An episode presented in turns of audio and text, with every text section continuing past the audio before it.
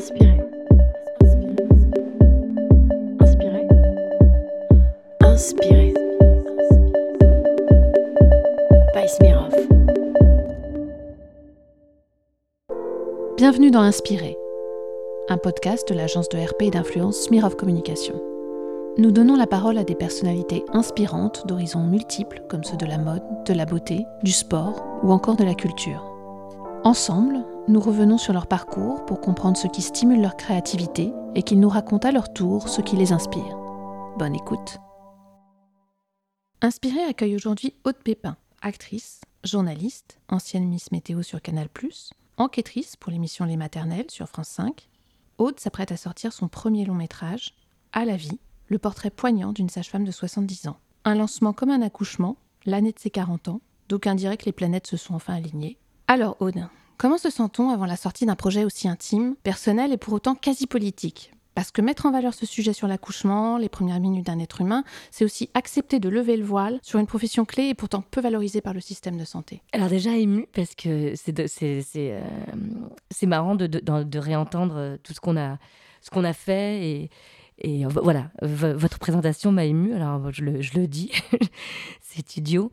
Émue aussi parce que c'est comme un enfant qui veut pas sortir. C'est ça qui est un peu euh, étrange en ce moment, c'est qu'on est dans une période euh, où rien n'est possible facilement, pour moi comme pour les autres. Et là, euh, en ce moment, ce bébé ne veut pas sortir, voilà.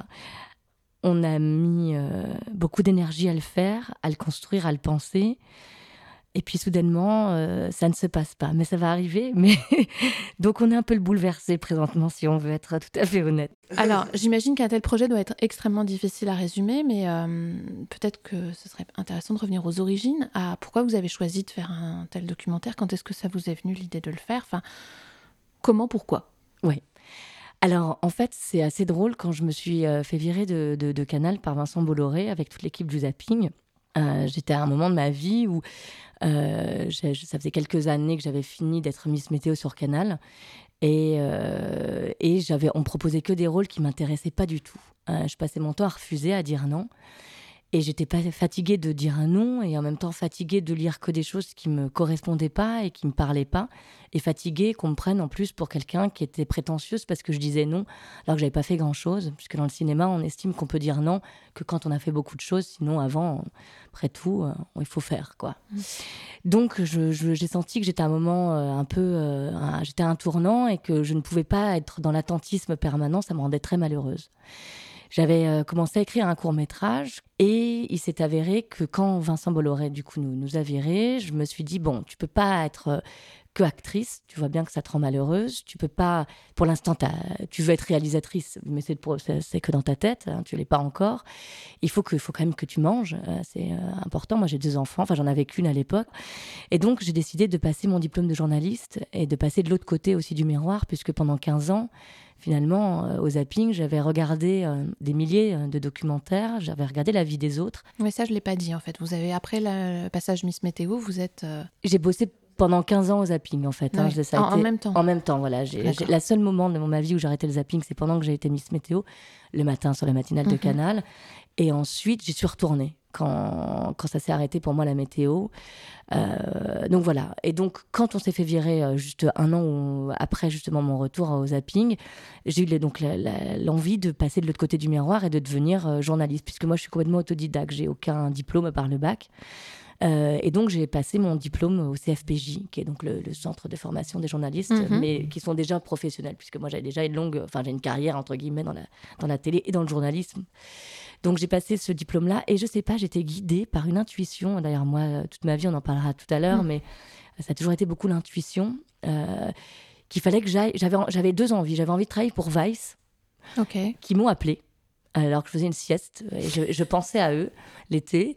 Et puis, je me suis dit, il faudrait vraiment que je travaille pour eux. Et puis, ils m'ont appelé. Ça, c'est finalement pas fait. Je crois que c'est Wiesmann qui a fini par avoir le, boulot qu'il me proposait. Euh, mais, et j'avais envie de bosser à la maison des maternelles. Alors, pourtant, moi, la petite enfance, etc., alors ça m'a toujours intéressée, puisque moi-même, j'ai une histoire un peu particulière. J'ai été maman très tôt, très jeune, à 26 ans. Et je me suis surtout pas arrêtée de vivre. D'ailleurs, ça a été un peu un combat. J'ai combattu le jugement d'être euh, une mère euh, qui sort, qui veut continuer sa vie. J'ai toujours, euh, toujours dit, je m'en fiche de te juger, je veux continuer ma vie. Donc, j'étais pas dans un espèce de truc très maternel. Je suis une maman maternelle, mais je veux dire, ça m'empêchait pas de, de, de, continuer à faire des choses. Ça paraît un peu cliché ce que je raconte, mais j'ai beaucoup de copines qui, une fois qu'elles ont des enfants, finalement, se rangent des camions, entre mm. guillemets. Moi, c'était pas euh, du tout ma volonté. Donc, j'étais une mère qui était très intéressée par la petite enfance, etc., mais j'avais pas beaucoup lu particulièrement, mais j'avais une intuition qu'il fallait que je travaille à la maison des maternelles. Impossible de l'expliquer comment. Et donc, quand j'ai dû faire un stage, parce que je me suis retrouvée stagiaire, donc mhm. à 35 ans, pour valider mon diplôme de journaliste, j'ai, euh, j'avais un, copain qui était mon auteur, Raphaël Siofi, qui a travaillé avec Charlotte Lebon avant moi. Et euh, lui travaillait avec Nicole Ferroni pour la Maison des Maternelles à ce moment-là. Il, il faisait un sketch dans cette émission-là. Et donc, je l'ai contacté. Je dis écoute, Raphaël, je sais que tu, voilà, tu travailles là-bas. Est-ce que ça t'ennuierait de passer mon CV comme ça pour que je fasse un stage? Donc, c'était un peu humiliant, de certaine manière, de revenir. Non pas que d'être stagiaire soit humiliant, pas du tout. D'ailleurs, c'est comme ça que j'ai commencé. Mais il y a un côté humble, finalement. Ouais. Ben, en tout cas, c'était bizarre euh, de, de, revenir à 35 ans dans, dans, dans un état d'apprenti total. Et puis, dans, voilà. Et j'ai réussi à décrocher grâce à Antoine Pivnik, qui est un des producteurs de la Maison des Maternelles euh, et de, de P2L, qui abrite la Maison des Maternelles. J'ai réussi à faire ce et en fait, c'est là que j'ai rencontré Chantal Birman, qui est donc le personnage principal du documentaire. Et ma rédac chef me dit donc, je fais mon stage, ils me disent qu'ils veulent me garder. J'ai la chance que quelqu'un, en fait, là, s'en aille, euh, ça lui convenait plus. Euh, voilà. Et donc, on me propose euh, son job donc de journaliste et d'enquêtrice à la maison des maternelles. Et très vite, ma rédactrice en chef, Isabelle Tepper, me dit écoute, il faut que tu appelles une, une femme qui s'appelle Chantal Birman tu vas voir, c'est une grande dame. Tu lui demandes si elle a envie de venir euh, cette année euh, à la maison des maternelles nous parler. Tu nous demandes de quoi elle a envie de venir parler. Et donc, moi, j'avais peu de culture, en fait, dans la petite enfance à l'époque. J'avais pas lu énormément de choses. Et donc, j'avais encore, d'ailleurs, pas lu son livre. J'appelle cette Chantal Birman et en cinq secondes, je me rends compte que j'ai en face de moi euh, une, une femme, la trempe de celles qui font des révolutions, qui sont prêtes à se battre toute leur vie pour, pour leurs croyances, et j'ai l'évidence voilà, d'une pensée limpide, philosophique euh, et, puissante immédiatement. On s'entend très bien et on discute. Ce qui devait être dix minutes de conversation se transforme en une heure et demie de conversation. Très vite, je lis son livre et là, je me dis, bon, il faut faire quelque chose avec cette femme. Je l'invite et et elle me dit, euh, ah, j'arrivais jamais à la laisser partir. J'invite une fois, j'invite deux fois, et puis euh, troisième fois, je l'invite. Et puis euh, je dis, bon, qu'est-ce que tu fais? Elle me dit, bah, je repars dans ma banlieue. Tu sais qu'on m'appelle la sage-femme des banlieues. Je dis, ah non, je savais pas. Elle me dit, bah, tu sais, moi, je bosse. Et en fait, comme elle, a 70, elle avait presque 70 ans à l'époque, c'est la question que je n'avais pas posée, mais je pensais, d'ailleurs, on me l'avait présentée comme ça, comme une retraitée. En fait, elle continuait de travailler. Un, parce qu'elle était toujours absolument passionnée par les mères et par les femmes. Et deux, parce que quand on est une sage-femme, on, a, on gagne très peu d'argent pendant toute la durée de sa carrière. Elle, elle a travaillé 40 ans à 80% à la maternité des Lilas, en salle de naissance toute sa vie. Donc elle a mis au monde la moitié d'un centre-ville de province, ou même peut-être l'entièreté et elle gagnait 1800 euros de retraite, ce qui n'est pas rien, 1800 euros. Je veux dire, aujourd'hui, il y a des gens qui ne gagnent pas et qui travaillent à temps plein, etc. Mais en travaillant jour et nuit, sans aucun jour euh, de, maladie posée. Quoi. Et donc, elle, continuait, un, parce qu'elle n'arrivait pas à se décrocher des femmes, mais aussi parce qu'il le fallait, mm. parce qu'elle n'avait pas voilà, une retraite suffisante. Et donc, euh, et donc je lui dis, écoute, est-ce que je pourrais t'accompagner? Elle me dit, voilà, elle me dit donc, je travaille en banlieue et tout ce que tu peux, je peux y voir là-bas est plus grand que tout ce que tu peux imaginer. Et je lui dis, mais tu bosses où? Elle me dit, bah, dans le 93. Je dis, mais où dans le 93 Elle me dit, bah, à Romainville, Montreuil-les-Lilas. Je dis, écoute, je viens de vendre ma maison à, Romainville. J'avais une petite maison, moi, là-bas. Et j'ai euh, une affection particulière pour cet endroit-là. Euh, j'arrivais pas à m'en détacher. Je dis, est-ce que je peux t'accompagner? Elle me dit oui.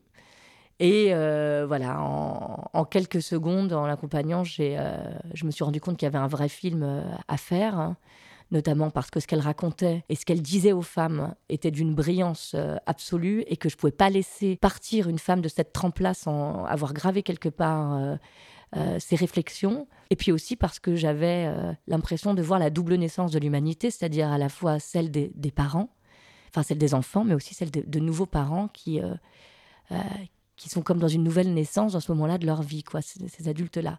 Donc voilà, donc j'ai écrit un dossier. Euh, bon, enfin, je vous, après peut-être qu'on y reviendra, mais et j'ai décidé de faire ce film, voilà. Qu'est-ce qui vous euh, a résonné en vous? Qu'est-ce qui vous a appelé à le tourner? Parce que ça, on, comprend bien euh, l'immensité de ce personnage, mais mais, mais, tout le monde ne va pas aller tourner. Enfin, d'ailleurs, personne n'avait tourné de film sur elle. Donc, qu'est-ce qui vous a appelé, vous, à y aller, en fait, dans votre histoire alors ça, c'est une très bonne question. Donc j'ai deux enfants. Donc euh, une fille qui s'appelle Lou, qui a aujourd'hui presque 14 ans, et Marnie qui a 5 ans. Je venais d'avoir Marnie, euh, du coup, quand je l'ai rencontrée. Et euh, pour, pour Lou, j'ai eu un, une naissance très compliquée. J'ai eu un accouchement, une, pardon, une grossesse très compliquée, très seule. Moi, ma maman n'habite pas à, à, Paris et n'était pas à ce moment-là dans sa vie en capacité de m'aider en tant que mère, qui m'a eu elle-même très très jeune, qui a eu des difficultés à être mère, ma mère, d'un certain point de vue, une très bonne mère euh, sur l'écoute à certains moments, mais en même temps dans un, abandon malgré elle euh, de moi très fort. Euh, je pense que j'en ai beaucoup souffert de ça. ça a été un... Je me suis rendu compte que toute mon histoire me revenait dans la gueule. Et quand j'ai accouché de Lou, elle a failli mourir en fait. Et donc je me suis retrouvée euh, euh, pendant deux jours sans ma petite fille. Euh, juste après sa naissance, c'est exactement ce qui se passe dans Pieces of Woman qui vient de sortir, c'est-à-dire sur Netflix. Sur hein. Netflix, qui est un film extraordinaire, formidable parce qu'il décrit avec précision euh, déjà le travail des sages-femmes. Vraiment, je trouve que c'est un film extraordinaire, d'une justesse, euh, et surtout aussi comment on se sent après avoir un enfant. Alors là, en plus, ça parle du deuil périnatal, ce qui est encore euh, quelque chose, enfin, ce qui est encore différent.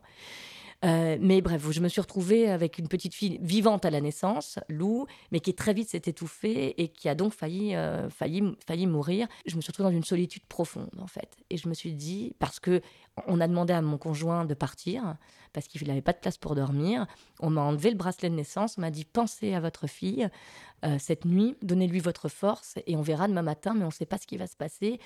Et il n'y avait pas assez de gens pour m'amener auprès d'elle. Et donc, je m'étouffais un peu dans mes larmes en pleurant, en me disant, là, elle est, elle est dans les étages du bas, je peux même pas y aller, euh, je suis seule et tout ça. Je me suis dit, mais qu'est-ce, dans quelle société on vit, quoi? Où on est, quoi? Pour faire ça, comment on traite la naissance, qu'est-ce que ça dit de notre société? Et donc, cette difficulté, je l'ai gardée au fond de moi. Euh, donc, finalement, Lou, au bout de deux jours, s'est battue, s'en est sortie grâce aussi au travail formidable de, des peu de sages-femmes qu'il y avait là-bas. Et puis, euh, je suis rentrée chez moi, toute seule. J'avais 26 ans. Mon mec faisait de la musique. Euh, il, avait, était dans un groupe de musique. Il faisait le tour du monde. Et j'étais toute seule. Ma maman donc n'était pas là, se rendait pas vraiment compte de, du besoin, du besoin j'avais, que j'avais. Mmh. Et je me suis retrouvée toute seule avec un bébé qui pleurait beaucoup, parce que j'avais dû avoir tellement peur, ce petit bout de chou, c'est difficile de savoir, mais qui pleurait beaucoup. Euh, et moi, j'étais très seule, quoi. Je me suis dit, mais pourquoi on me l'a pas dit, quoi hmm. Pourquoi on se le dit pas entre femmes? On a une responsabilité entre femmes de se dire que c'est un moment très difficile, hmm. quoi. Comment ça se fait que c'est tabou comme ça? Et finalement, bon, j'ai dû continuer, j'ai dû avancer dans ma vie professionnelle et tout ça, et j'ai un peu mis ça de côté. Et quand j'ai été enceinte de Marnie, les quatre premiers mois, ça a été un calvaire. Donc ma deuxième fille, avec un autre homme, les premiers mois, j'étais déprimée, mais alors à un point où j'avais vraiment envie de me foutre en l'air. C'est-à-dire qu'un jour, je suis allée voir mon médecin, je lui ai dit, je crois que je vais me suicider. Ça s'appelle une dépression postpartum Non, postpartum, c'est quand elle est née. C'était les quatre premiers mois, pardon, de ma grossesse. Pour ah, je me suis mal exprimée. Pendant les quatre premiers mois de ma grossesse, j'avais envie de me suicider. Alors que j'étais très heureuse d'avoir cet enfant, euh, que j'aimais énormément l'homme avec lequel je faisais, mais je n'arrivais pas à comprendre pourquoi j'avais cette mélancolie terrible. Et lors d'un rendez-vous bien trop rapide, mais qui a quand même eu lieu avec une sage-femme à la maternité, elle m'a fait raconter mon premier accouchement et là je me suis effondrée et je me suis rendu compte qu'en fait cet état de solitude dans lequel j'avais été plongée euh, juste après mon accouchement, enfin pendant les minutes qui l'ont suivi, les jours et puis les semaines, en fait j'avais jamais réglé le problème. Et finalement, j'ai rencontré Chantal Birman quelques temps après. Donc tout ce qu'elle racontait de ce moment-là, que je dis là aujourd'hui, en fait, n'était pas raconté, ou très peu, était très tabou. Euh, et c'est évidemment ça qui a résonné en moi, je pense, bien évidemment. Et je me suis dit, voilà, enfin quelqu'un qui m'a compris. Mais malgré tout, j'avais pas autant conscientisé ça que quand je vous le raconte maintenant. Oui, c'était plus de l'instinct à l'époque. Il fallait y aller. En il, Fallait, donner la parole à cette femme. Il fallait donner la parole à cette femme. Et non, mais j'avais pas conscientisé surtout ma souffrance. En fait, j'ai conscientisé, bien sûr, que pourquoi j'avais envie de donner la parole à cette femme. Bien sûr que ça m'est assez, ça m'est revenu très clairement parce que justement, elle disait tout ce que je pensais et d'une manière extrêmement limpide. Euh, enfin, c'était dit. Voilà. et d'autres femmes allaient pouvoir être au courant et que elle, sa parole, avec l'expérience qu'elle avait, aurait un poids euh, forcément. Et alors comment, comment vous l'avez suivi euh, Bon, j'imagine que c'est très difficile à raconter euh, comment ce, ce film, mais si vous deviez nous en raconter quelques morceaux. Alors en fait, le film, c'est presque un road movie. En fait, c'est les dernières semaines, les derniers mois de, de Chantal Birman dans le 93. Les derniers mois de carrière. De carrière, bien sûr, elle n'est pas morte, heureusement. Euh, de carrière, de cette, euh, de cette retraite enfin prise, puisqu'elle avait pris cette première retraite de la maternité des Lilas, mais la deuxième qu'elle a réussi enfin à prendre. Et donc, c'est euh, son décrochage. J'ai suivi ces derniers mois. Elle était sage-femme Prado, c'est-à-dire qu'elle s'occupait donc de femmes en retour de couche qui rentrent de la maternité. Donc, parce qu'aujourd'hui, on a le droit, tous, il faut le dire, puisque l'assurance la, l'assurance maladie ne communique plus là-dessus, on a le droit d'être accompagné par une sage-femme. c'est ça qui est très perverse de la part, malheureusement. Parce que comme on réduit les, les, séjours euh, en maternité après l'accouchement, bah, il faut forcément qu'il y ait un suivi euh, des femmes une fois qu'elles rentrent chez elles. Quoi. Exactement. Donc, c'est-à-dire qu'on propose à celles qui acceptent de sortir plus tôt la, présence d'une sage-femme. Celles qui prennent leurs 3 ou 4 jours, on ne leur propose plus, alors qu'elles ont le droit légalement. Mais ce n'est plus communiqué. Il y a encore des femmes qui font ce travail qui est extraordinaire et qui est très important. Donc en fait, euh, j'ai, suivi son travail euh, chez les familles qui sortent de la maternité, donc qui sont à 3-4 jours de vie de leur bébé. Et si vous voulez, j'ai filmé ces visites euh, qu'elle fait euh, chez, chez, ces familles-là. Et puis aussi sa vie à elle, un peu en dehors, euh, en dehors de, de, ça. Alors, quand on, quand on l'imagine, on se dit peut-être que c'est anodin d'aller suivre des gens. À la... Mais en fait, pas du tout. Quoi. Enfin, je veux dire, le bébé vient de naître, ça fait 3-4 jours qu'il est là. J'imagine qu'il y a une grosse vague d'émotions qui est en place. Exactement. Et on doit. Comment on capte tout ça avec une caméra, en fait? Alors justement, alors ça déjà, le, avoir l'autorisation de le filmer, vous qui êtes journaliste, vous savez ce que c'est, c'est très compliqué. La maternité des Lilas, en fait, n'a pas voulu me donner son accord. On a beaucoup de gens dans le film qui sont euh, qui sortent de la maternité des Lilas, puisqu'en fait, il s'agit de secteur. On, appelle une sage-femme, on appelle les sages-femmes de son secteur. Donc Chantal Birman euh, avait pas mal de femmes qui sortaient des Lilas. Donc au départ, je pensais pouvoir demander mes autorisations euh, là-bas et ça n'a pas été possible. Donc c'est grâce aux, agents de la, de la, sécurité sociale de, de Seine-Saint-Denis qui passaient dans les chambres qui ne va plus être possible, justement. Euh, et qui euh, parlait de, mon documentaire. Alors au début, il disait c'est un reportage. Je disais non, non, c'est pas tout à fait pareil. Alors reportage, un documentaire, il faut vraiment utiliser des bons mots. Euh, est-ce que cette personne peut venir vous, filmer en rentrant chez vous? Alors les gens, encore attends, pourquoi? Comment faire? Donc ça a été très dur d'obtenir des, autorisations. et alors après, comment j'ai filmé ça? Déjà, il fallait impérativement qu'on soit très peu. Ça se passe dans le 93, mais dans le film, au montage, finalement, j'appuie pas du tout là-dessus, hein, puisqu'il y a beaucoup plus d'universalité que ça. Le 93 me permettait juste d'être dans un endroit où il y avait beaucoup de, niveaux sociaux et culturels très différents. C'est ça qui m'intéresse. Euh, donc il fallait qu'on soit très peu pour pouvoir. C'est tellement un moment qui est tellement ténu. Euh, ce qui a attrapé tellement ténu et tellement fragile. Les femmes, à ce moment-là, sont en état de fragilité totale puisqu'il y a une baisse d'hormones. Euh, et donc, elles sont dans un bouleversement total. Elles n'ont pas dormi, parfois depuis cinq jours. Je ne sais pas si vous avez déjà essayé de pas dormir depuis, pendant cinq jours. Je veux dire, il y a des gens qui font la fête, par exemple, qui ont l'habitude de pas se redormir. Mais quand on a un enfant, c'est tout à fait différent. Mm. C'est-à-dire qu'il y a un moment où, quand on fait la fête, on peut à un moment donné se coucher. et puis, c'est pas tout à fait les mêmes responsabilités qu'on a que quand euh, voilà, on ne dort pas et qu'en plus, on a un nouveau-né entre les mains dans lesquels on n'arrive pas forcément à décrypter. Euh, on fait une rencontre, en on fait. Peut être très démuni. Ouais. on peut être très démuni. Donc, c'était très difficile d'avoir cette, autorisation. Donc, on a réussi à en avoir. Et puis après, bah, c'était tout, tout, le cinéma, toujours une histoire, une affaire de distance.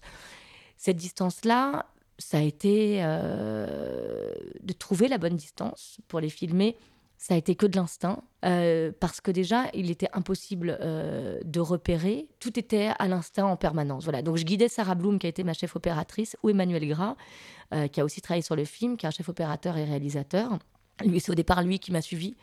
Euh, et, qui a, réussi à, faire aussi qu'on décroche de l'argent pour faire ce film, parce qu'il avait eu le Grand Prix de la semaine de la critique avec Makala en tant que réalisateur. Et je savais qu'il avait une justesse dans le regard et que, voilà, en plus, on, lui faisait confiance.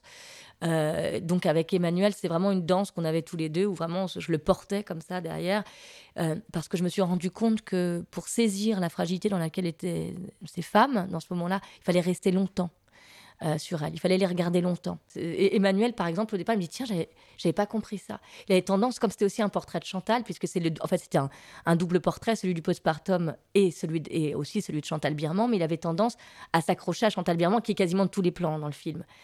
Sauf justement dans ses rapports avec les mères. Je disais non, pour qu'on comprenne ce qui se passe chez ces femmes, il faut rester sur elles. quoi. Est-ce que, euh, là, c'est une question un peu induite, hein, mais est-ce qu'il ne faut pas être un peu femme pour comprendre ça? Je ne sais pas s'il faut être femme pour comprendre ça, mais en tout cas, ce qui est sûr, il était nécessaire que enfin on regarde ces femmes en face. Mmh. Parce que de passer un moment avec ces mères qui viennent d'accoucher, ça, ça, ça n'avait jamais été fait en fait dans le documentaire. Je ne comprends pas pourquoi. Et je crois qu'il était nécessaire qu'on regarde ce moment en face. Alors, est-ce qu'il fallait être une femme pour le faire? Probablement. Mais je pourrais pas dire assurément. D'ailleurs, je crois que Pieces of Woman, justement, est réalisé par un homme. Il, il, ressent très bien les choses. Moi, je, je suis, je, sais, je, je crois qu'il y a des femmes réalisatrices qui peuvent regarder les choses avec un regard d'homme aussi. Ok, donc euh, la question du genre n'est pas. Je suis pas certaine. Je pense que oui, bah, je voilà, de le vivre. Euh, c'était, voilà, parce que je l'ai vécu, euh, forcément, ça, ça m'avait fait, ça m'a fait comprendre, ça m'a fait gagner du temps. Euh, mais je crois que c'est aussi une question de sensibilité, quoi. Ouais. Voilà. J'aime pas trop cette, cette, cette opposition finalement. Je trouve que c'est, on tombe vite dans du cliché. Hmm. Je vous l'avais dit. Ouais, bien sûr. Mais c'était une bonne question. J'ai quand même une question autour de ce qui se passe un peu en ce moment. Oui. Euh, parce que vous arrivez dans un contexte, enfin votre film, votre parole, votre vision arrive dans un contexte euh, où j'ai l'impression, malgré tout, que, que, toutes ces questions autour de la maternité, qui étaient quand même très tabous, euh, sont en train d'émerger. D'émerger. Il y a une parole qui est en train de se mettre en place. Euh, j'ai l'impression que sur les réseaux sociaux, il y a un espèce d'environnement bienveillant, en tout cas ouvert à ces questions. Je pense à des femmes comme euh, Clémentine Gallet qui a fondé le podcast Bliss Stories, ou euh, une femme comme Joseph Arafar qui a, pareil fait, qui a, un club qui s'appelle Loma Club où je crois qu'elle accueille plein de femmes qui, qui, viennent d'accoucher, etc. quel est votre avis sur la question, justement? Alors, c'est hyper étonnant parce que justement, quand j'ai commencé ce travail il y a trois ans, je n'ai pas écrit jamais dans mon, dans mon dossier pour le CNC et pour euh, toutes les régions qui ont permis de financer une fine le film euh, postpartum parce que personne ne savait ce que ça voulait dire. Hmm. C'est-à-dire que vraiment, ces mots-là étaient complètement méconnus. Aujourd'hui, effectivement, euh, ce mot et ce moment, enfin, c'est une éclosion extraordinaire. Alors moi, je trouve ça génial, forcément, parce que quand on fait un film comme ça mais je trouve ça hallucinant, euh, cette temporalité où, où, tout arrive en même temps, quoi. Et c'est vrai que j'ai pas d'explication à ça.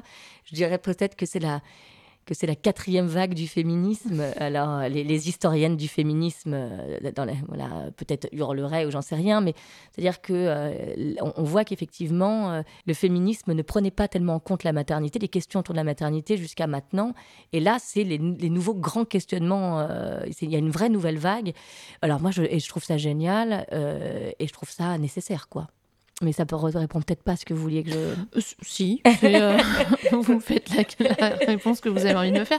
Non, en fait, c'est surtout. Euh, moi aussi, je m'interroge sur pourquoi est-ce que maintenant ça arrive. Cette synchronicité-là, ouais, c'est assez dingue. Bah, je, je ne sais pas. Je ne sais pas. Je, je, sais que, que au moment où nous, on devait sortir en mai, il y a eu le hashtag mon postpartum qui est sorti au même moment avec Ilana Wiesman, euh, qui, écrit extrêmement bien et dont je me sens très très proche de, ses analyses. Euh, voilà, il y a eu aussi voilà tous ces podcasts créés, etc. Je, trouve ça euh, fou. Alors, comment l'expliquer, comment le décrypter Je vous dis, je crois vraiment que c'est finalement cette, vague post-MeToo qui a permis de, de, finalement de libérer en fait la parole autour du corps. Et le corps, évidemment, est un des... le corps mou, le corps euh, vide, euh, le corps euh, abîmé, et, bah, et celui par exemple du postpartum. Donc je pense que toute cette vague-là a vraiment permis aux femmes de, de libérer la parole autour du corps. D'ailleurs, c'est un peu comme ça que c'est parti, en fait. C'est-à-dire que c'était parti, quand on s'en rappelle, d'une publicité qui a été censurée, le hashtag mon postpartum, lors de je ne sais plus quel grand événement américain pendant les Oscars. Non, le Super Bowl ou je ne sais plus quel grand événement. Et en fait, il y avait des, publicités pour les serviettes hygiéniques pour les femmes en postpartum qui avaient été censurées. Et c'est de là qu'est venu ça. Donc cette vague est venue par le corps. Et comme les, réseaux sociaux sont quand même le, nouveau lieu euh, du militantisme, notamment autour du corps et des corps différents et des places des corps différents, voilà, je pense que c'est dans la logique que ça s'est inscrit. quoi. Donc là, tout ce qu'on peut vous souhaiter, c'est que le film euh, finisse par sortir, en fait, parce que là, si on, voilà, si on plante le décor, on est quand même dans une ère euh, entre deux confinements, réconfinés, déconfinés, enfin, euh, du coup, l'accès à la culture est quand même euh, compliqué. C'est bien, c'est bien tout le mal euh, que l'on vous souhaite, mais qu'est-ce que vous attendez de la sortie de ce film? Alors, ce que j'attends de la sortie de ce film, déjà, ce que j'attends, c'est qu'il ne faut pas trop en attendre de la sortie d'un mmh. film. Parce que, euh, voilà, ça, ça apprend que dans la vie, on a beau se battre comme un chien. Des fois, ça, voilà, on pense que les choses vont pouvoir avoir un, un impact, vont pouvoir être enfin entendues, comme si euh, ça encore, ça allait mettre plus de temps euh, que prévu. Donc déjà, il ne faut pas en attendre grand-chose à titre personnel, en tout cas en termes de reconnaissance. Euh, c'est une grande erreur. voilà. par contre, ce que j'en attends, malgré tout, et ça, je crois en mon film pour ça, c'est qu'il qu'il soit un électrochoc et d'un point de vue plus politique cette fois-ci, et chez les politiques, et qu'il permette de par l'image, parce que l'image a une puissance. Et quand on explique les choses, c'est jamais pareil que quand on le voit clairement. Il y, a, un côté irréfutable de l'image, de force de l'image, qui est très puissante. Et j'espère que du coup, ce film va pouvoir être le soutien de, tous ces militants aussi euh, euh, qui se battent pour euh, l'égalité du congé de la paternité. J'espère que des, lois vont pouvoir être votées enfin pour que les femmes soient mieux accompagnées. J'ai des, des, rêves, hein, c'est des grands espoirs. De toute manière, quand on fait du cinéma, si on rêve pas, c'est pas la peine. Hein. En une, en home, je ne sais pas, de votre profil Instagram, il y a cette petite phrase qui dit On ne naît pas mère, on le devient. Euh, d'où ça vient ça? C'est une phrase tirée donc de Simone de Beauvoir. Euh, on ne naît pas femme, on le devient. Alors je vais vous dire la vérité. Vous la voulez la vérité? C'est les. Je sais que ça va. Ça, je devrais vous raconter des histoires et vous dire que c'est moi qui ai inventé cette phrase, etc. Non, ce sont les distributeurs du film qui ont eu l'idée de cette phrase en voyant le film. Et tant mieux que ça leur a évoqué ça. Bien sûr que dans cette idée, il y a, l'idée que, que la maternité euh, est politique et que le corps aussi l'est, bien sûr, comme le disait Simone de Beauvoir. Alors, je m'explique là-dessus. Par exemple, dans mon film, je me suis posé la question de comment filmer les auscultations. Mmh. Euh, puisque une sage-femme, quand elle vient à la maison, euh, en postpartum, elle vient évidemment vérifier que le bébé euh, ait pris du poids, puisque c'est une des, choses très importantes, hein, qu'il ait bien pris du poids. Mais elle vient aussi voir que la maman cicatrise bien au niveau de ses points, et de ses points, bah, parfois, voilà, on a des, on a, on a, des, agrafes, on a des points, même à la vulve, etc. Et je me suis dit au départ, comment je vais réussir à filmer ça? Pendant qu'on auscultait leur intérieur, je me suis dit que j'allais prendre des photos de leur intérieur. Mmh. Pourquoi? Parce que je m'étais aperçue dans les dans mes repérages que quand euh, Chantal Birman donc euh, allait voir euh, la vulve de ces femmes, etc., les femmes détournaient leur regard comme lors d'une prise de sang et qu'elles s'accrochaient aux objets de leur quotidien. Et je me disais, qu'est-ce qui décrit le mieux ce qu'on est c'est souvent notre intérieur aussi, notre histoire. Et donc, j'avais l'idée de prendre des photos, des magnettes sur les frigidaires, des, euh, photos qu'il y avait euh, chez, les gens, des, trucs de décoration, etc. Pendant ce moment-là, et laisser seulement au son euh, ce qu'elle racontait de ce moment-là, de leur accouchement, etc., et de, ce qui se passait pendant cette visite. Et puis, en fait, je me suis rendu compte que c'était pas très, très courageux de ma part que de faire ça, que je trichais en quelque sorte, parce qu'il était très important de montrer ce qu'on ne montre jamais c'est-à-dire justement les agrafes, les, blessures physiques, les tétons, le lait qui sort de ces tétons, etc., ce qu'on voit dans le film. Euh, parce que justement c'était complètement banni des réseaux sociaux, etc. Qu'au lieu de détourner le regard, mon devoir en tant que documentariste, c'était euh, bah, justement d'affronter ça. Cet intime euh, était politique puisqu'il était toujours caché. Donc j'ai décidé de, de, le montrer. Alors vous le verrez, je, pas, je montre euh, évidemment pas de vulve en gros plan, mais je montre des choses qui se cachent habituellement. J'ai encore dévié. Je crois que la question était on n'est pas mère, on le devient. Bien sûr qu'on n'est pas mère et qu'on le devient. Euh, parce que c'est quelque chose qui s'apprend. Je suis totalement contre l'histoire de, l'instinct maternel et que tout ça, c'est un long voyage en fait. Pour, euh, pour achever cette conversation qu'on pourrait continuer pendant des heures, j'ai envie de vous demander qui vous a inspiré. Je vais dire que Chantal Birman m'a inspiré, mhm. parce que c'est quand même elle qui m'a inspiré ce film. Donc il faut quand même que je rende à Chantal ce qui doit dû Chantal. Et pourquoi elle m'a inspiré Parce que c'est une féministe, c'est une femme qui s'est battue toute sa vie, notamment, donc on ne le sait pas dans le film, c'est une femme donc, qui a eu la Légion d'honneur puisqu'elle a modifié la loi Veil pour euh, rallonger le délai. Vous verrez, il y a beaucoup de, sujets abordés voilà, dans le film qui, sont très entrelacés, que je, me devais de tricoter les uns avec les autres. Euh, et en fait, voilà, qui m'a inspiré Chantal Birman, et notamment parce que ce que j'aime dans son féminisme, pour le coup, euh, c'est qu'il est, il est, il est, il n'est pas qu'un féminisme de parole ou de revendication comme ça. Il est un féminisme d'acte. et ça, je trouve que c'est extrêmement important. Et je trouve que les réseaux sociaux ont parfois cette nouvelle forme de féminisme. Alors là, j'attaque personne en particulier, que les choses soient claires. Mais je trouve qu'il y a beaucoup de discours, pas mal de plaintes, mais il y a assez peu de, euh, il y a assez peu de choses proposées et il y a assez peu d'actes, assez peu de militantisme pur, c'est-à-dire comment on va changer les lois, comment on crée des associations, comment on, va essayer de parler aux parlementaires, aux ministres, etc. Euh, on est dans, la, dans beaucoup dans, dans, le coup de gueule, mais peu dans l'analyse et peu dans l'endurance dans surtout. Mmh. Donc elle, elle m'a beaucoup inspiré ça. L'endurance, et puis voilà, euh, savoir que de, ces idées, on peut, on peut les transformer en loi, que ça existe, et qu'on peut faire changer le monde réellement. Et ça, je crois que c'est important pour notre génération, la, génération qui arrive, parce que les pauvres, vraiment, et s'il n'y a pas cet espoir de changement du monde possible avec des idées, mais qu'on va mener euh, sans les lâcher, si on ne lâche pas ce qu'on veut raconter, si on y croit, c'est comme quand on fait du cinéma finalement, et eh ben on y arrive un jour. Donc, euh, pour moi, ça, c'est une grande inspiration, quoi. Parfait.